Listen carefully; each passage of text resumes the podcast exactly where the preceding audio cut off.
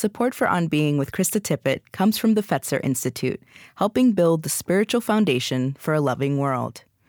Fetzer's new study, What Does Spirituality Mean to Us? reveals how spirituality informs our understanding of ourselves and each other and inspires us to take action for the common good. Explore these findings and more at spiritualitystudy.org. I'm Krista Tippett. Up next, my unedited conversation with Larry Ward. I interviewed him around the edges of a retreat with Thich Nhat Hanh in 2003. Part of this interview, as well as my conversation with Thich Nhat Hanh, appears in our show, Remembering Thich Nhat Hanh, Brother Thay. So, this is going to be an hour centered around the teachings of Thich Nhat Hanh and his legacy and the effect mm-hmm. he's having on different kinds of people. And it will, I interviewed him yesterday, so that will be sort of the anchor Okay. of the program, but it will also be sounds of this retreat and chanting from mm-hmm. Plum Village mm-hmm. and some of the voices of people who are here. Mm. So, um, I just want to start by asking you, you know, to tell me on, you know, and also this is not live. It doesn't have to be word perfect. If you say something and want to revisit it and say it differently, we get to be messy and have a real conversation. Okay. And then we edit it and it will be just beautiful. Uh, first question is, is headphone volume okay? How's your headphone volume? Fine. Okay. If you need it louder or softer, that's fine. Um, you know, tell me you live in. Tell me where you live and what you do, sort of, or who you are, how you want to describe who you are. that's an American way of asking who you are, what you do. Yes, it is. and um, where I live is Asheville, North Carolina. I just moved there in May from Santa Barbara, California. One of the things I do is I own a management consulting company, and I work with Fortune 500 organizations on change issues, executive coaching, and diversity. I also in Asheville am beginning two retail stores that sell flowers. And I'm doing that so that after 30 years or more of just traveling, I want my business, my income generation to be close to home so that my travel then is just either to participate in uh, the Dharma or to go on vacation. That's great. tell me how you first, when and how you first encountered the teachings of Thich Nhat Hanh. I was introduced to Thay uh, through my wife, um, who was then my fiance. She, a number of years ago, her first husband passed away in a tragic accident. And as we began to get closer some years later, she told me that there is this monk coming to the United States, and he came every two years. And it was one of the fundamental things that helped her heal her grief hmm. after her husband passed away, and that that experience meant so much to her.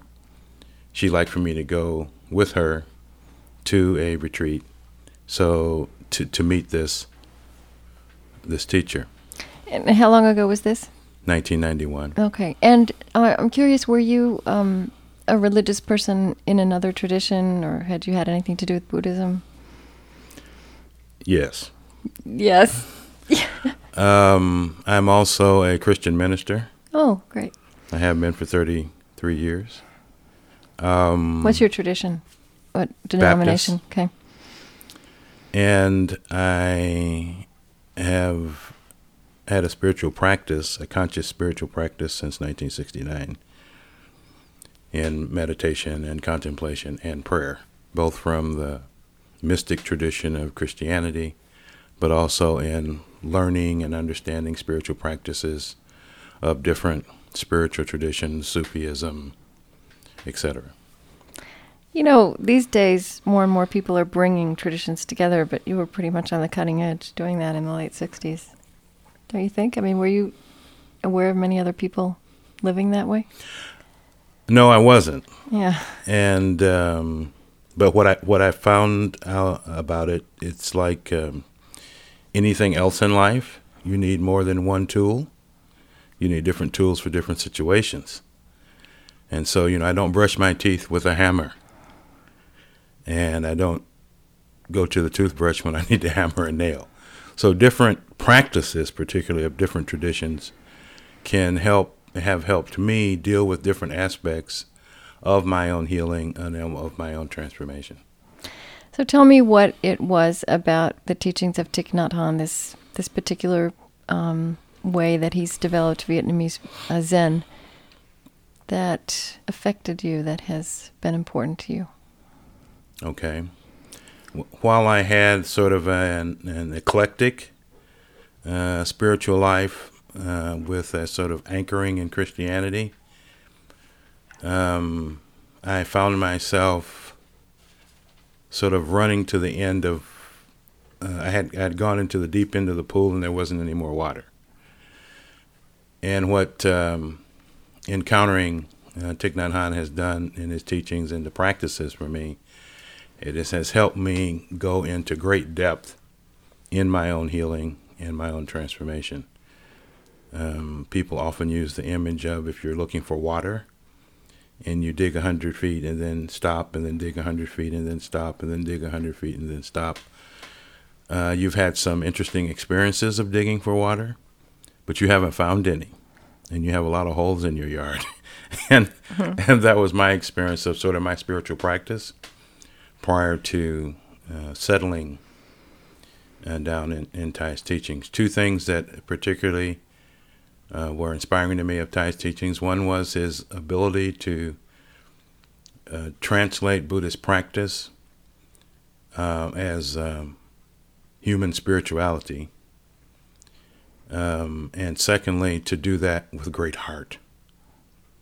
And uh, I think one of the contributions of the, the Vietnamese aspect of, of Thay is the great heart, the sense of poetry, uh, metaphor, that uh, that he brings with depth, intellectual clarity, and scholarship.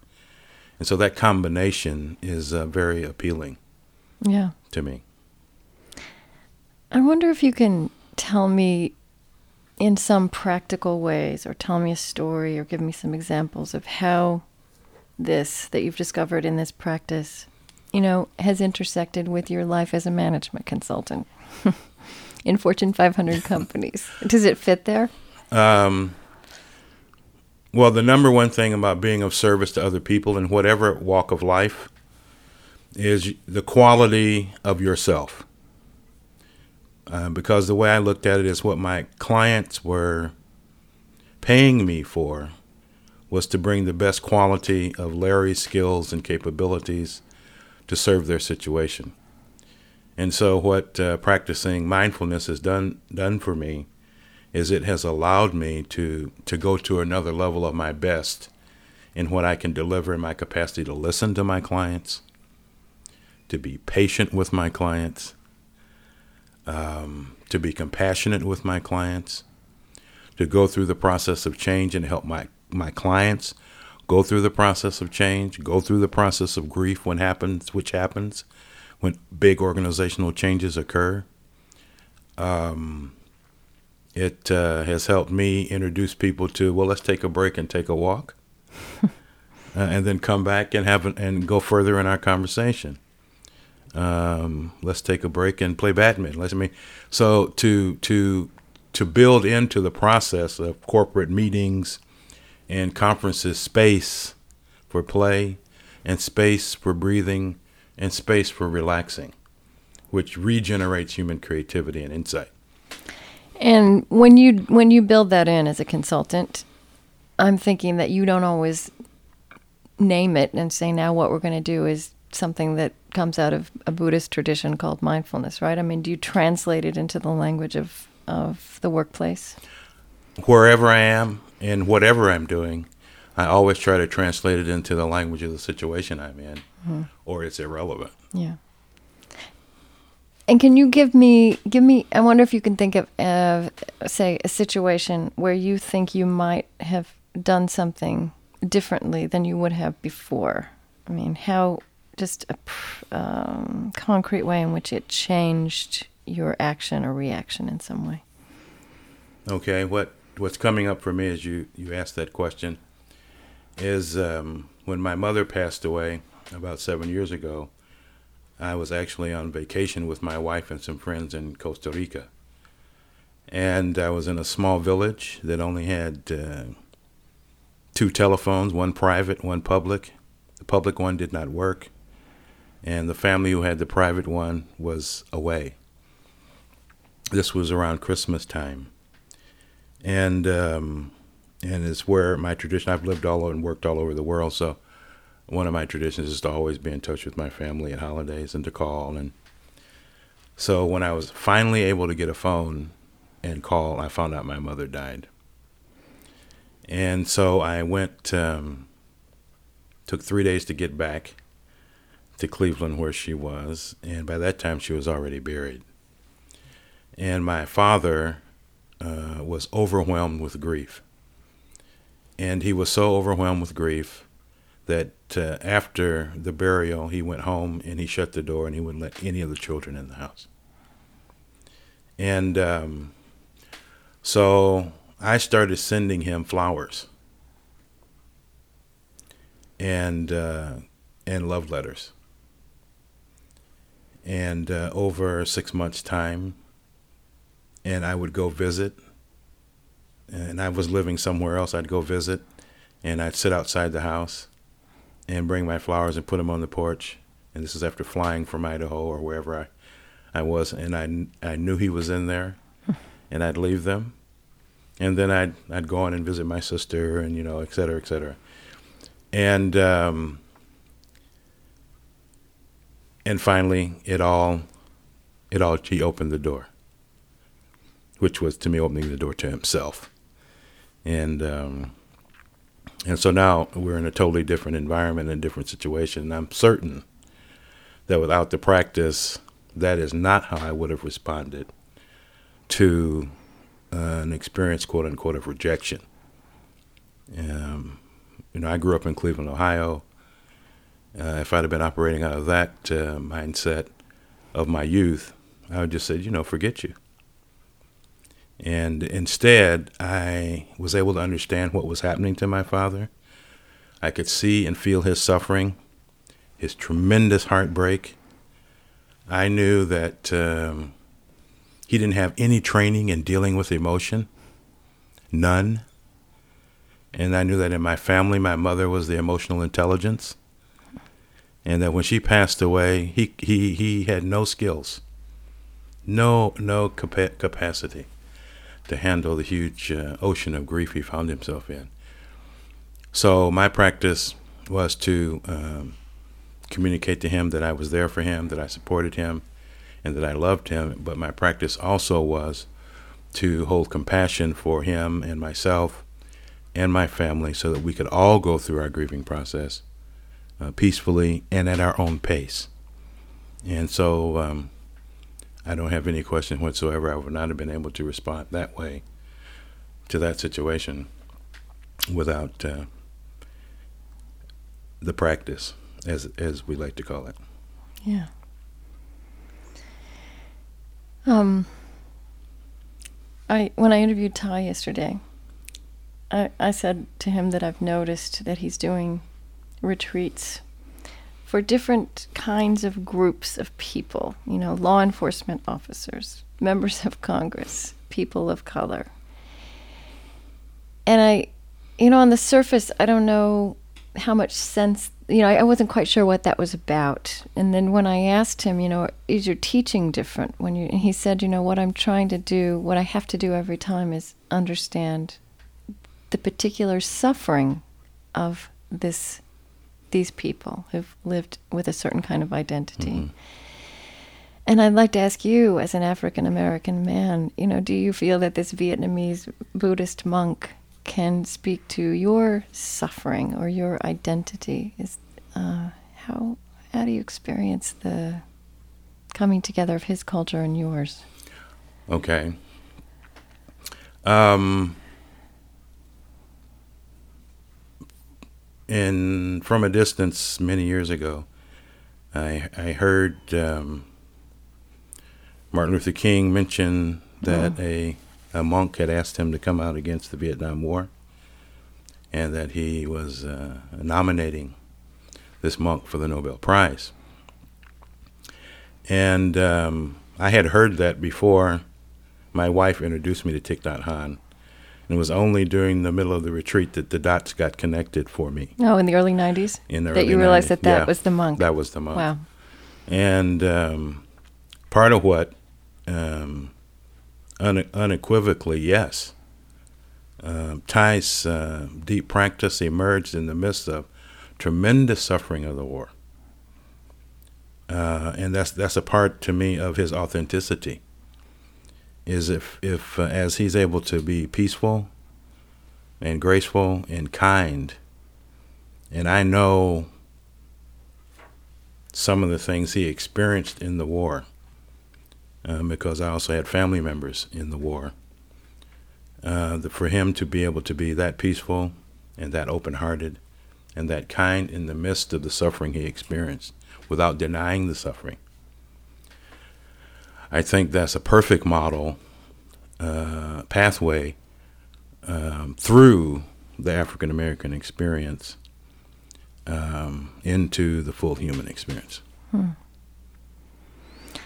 And I want to ask you this, I think is my last question, you know, just from what your experience of this practice, from being on retreats like this, from how you see yourself living this, you know, is this making a difference in the world, this this practice, this teaching?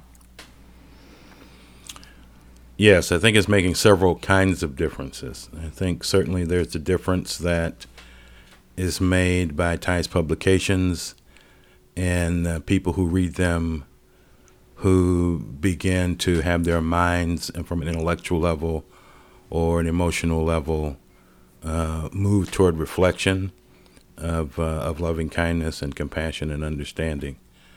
I think um, certainly there's uh, all the work that flows from Thay's work that still impacts Vietnam. Work with hungry children, work with building schools, work with supporting school teachers. That all come out of this practice. Um, certainly, there's uh, all the sanghas, local local practice groups around the world that practice on a weekly, uh, most often basis, to uh, to stay in touch with uh, the essence of the practice. And then, of course, there's the and and in a sangha in a city is able to bring a kind of uh, peace to that city or village, a kind of safe place where people can come uh, for healing and transformation. And then, of course, practice centers uh, here in America, the monasteries, practice centers in Europe, and um, and uh, South Africa, etc. So. Um, yes, I think a difference is being made on, on many different levels. Because you know that a cynic would say, well, he can give these beautiful teachings about ending violence. And then there are these individuals who come to a retreat like this who are who are cle- clearly taking this seriously and taking this back to their lives, but mm-hmm. but they're just drops in the ocean. I, That is true. I, I am a drop in the ocean, but I'm also the ocean. I'm a drop in America, but I'm also America. Every pain, every confusion, every good and every bad and every ugly of America is in me.